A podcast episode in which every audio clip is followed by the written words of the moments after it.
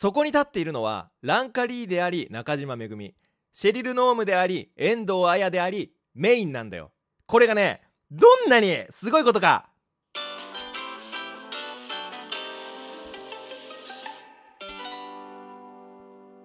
無駄時間ラジオ。こんばんは。アニメゲームを愛するオタクプログラマー略してオタグラマーの今瀬です。無駄時間ラジオ。この番組は人生において無駄な時間こそ必要な時間であるをモットーにお送りしています。さあ今日はですねマクロスの話をしたいと思います。マクロス。ただちょっと長くなりそうなので先にお便りの、えー、お知らせだけさせてください。この番組では皆さんからのお便りを募集しています。今月は今年やり残したことを募集しています。例えば今年こそ彼女作ろうと思っていたのにまだできてません。などなど今年やり残したことをどしどし送ってきてください。普通歌もお待ちしています。宛先は概要欄に書いてありますのでこちらから、えー、お便りよろしくお願いします。また YouTube にてゲーム実況今瀬チャンネルも行っていますのでこちらもチャンネル登録よろしくお願いします。よしじゃあ本題行こうか。ちょっとあの小走り気味でね、えー、本題に行きたいなと思いますけど今日はねマクロスフロンティアの話をしたいと思います。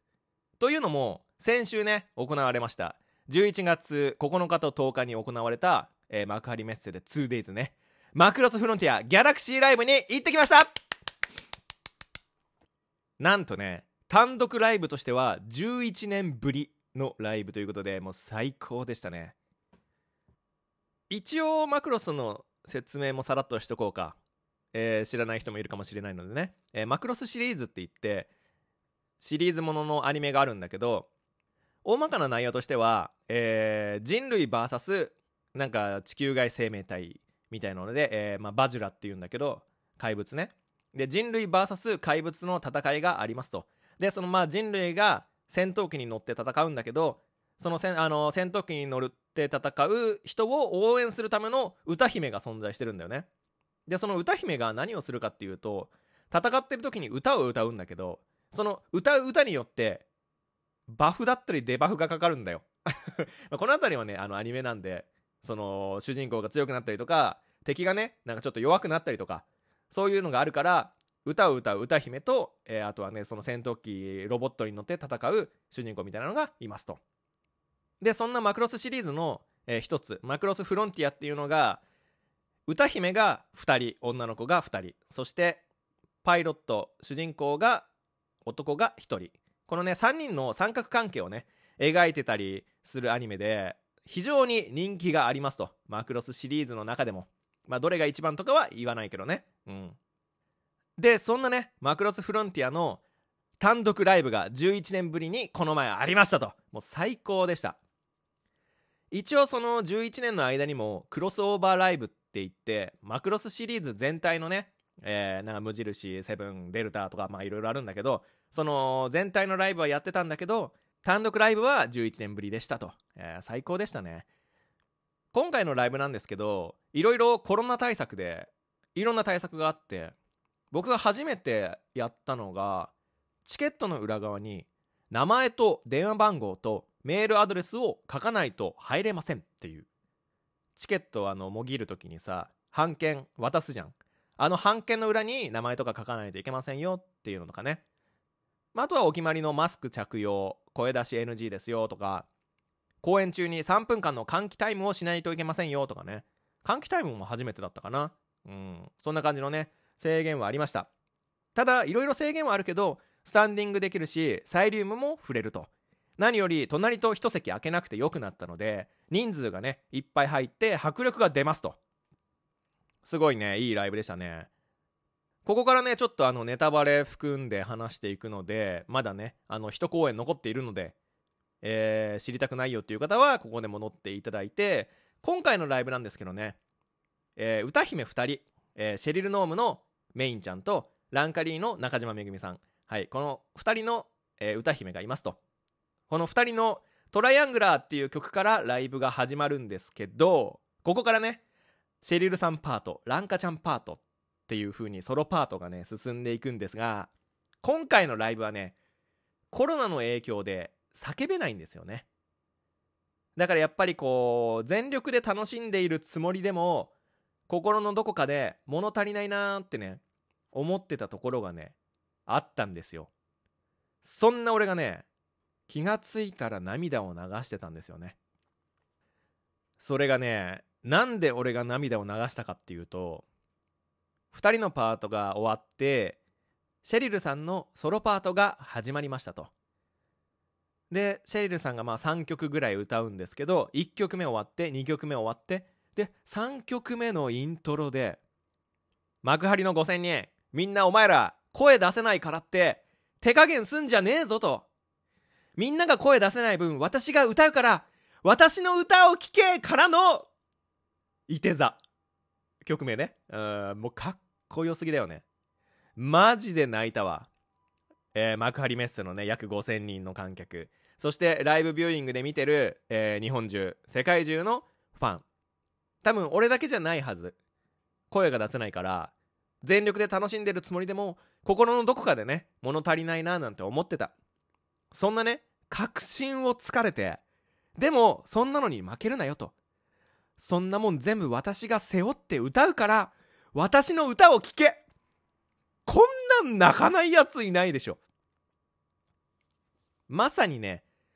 銀河の運命を背負って戦って歌ってるシェリルさんそのものだったよ。本当にかっこよくてねシェリルさんメインちゃんにはねまた惚れましたね。なんなら僕あれですからねあの学生時代メインちゃんのファンクラブとか入ってたぐらいあのメインちゃん好きでしたね。うんシェリルさんねそして。ただねあのー、大人になるにつれてシェリルさん派だった僕も気がついたらねあのランカちゃん大好きになってましたね。うん。大人になったらねいろいろ変わるらしいですね。うんうんうん。多分僕だけじゃないと思うんだけどね。その学生時代は年上の綺麗なお姉さんにね憧れてたけど年取ってくるとなんだろうこの幼い少女というか可憐なね可愛らしい女の子になんか惚れるようになるみたいなのはまあ俺だけじゃないんじゃないですか？聞いてる方にもねいるとは思うんですけどね。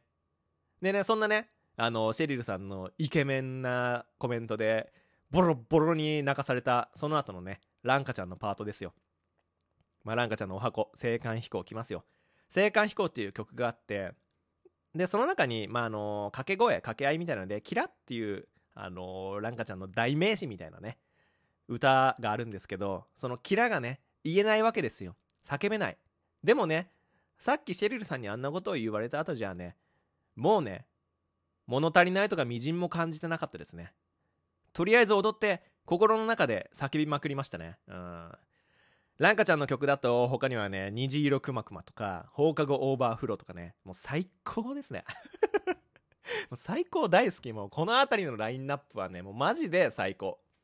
やっぱり何十年もやってるとそれこそアニメの当初は新人だった、えー、ランカリーの声優の中島めぐみさん。もうねすごいもう成長して大人になってで歌もすごい上手くなって昔はしっとり系の歌しかなかったんだけど最近だともうものすごいアップテンポの曲とかね、えー、かっこいい曲とかがねあの歌えるようになってもうなんだろう。もうずっと見てるから、うん、もうそこにもねまたね感動してしまうわけですよ。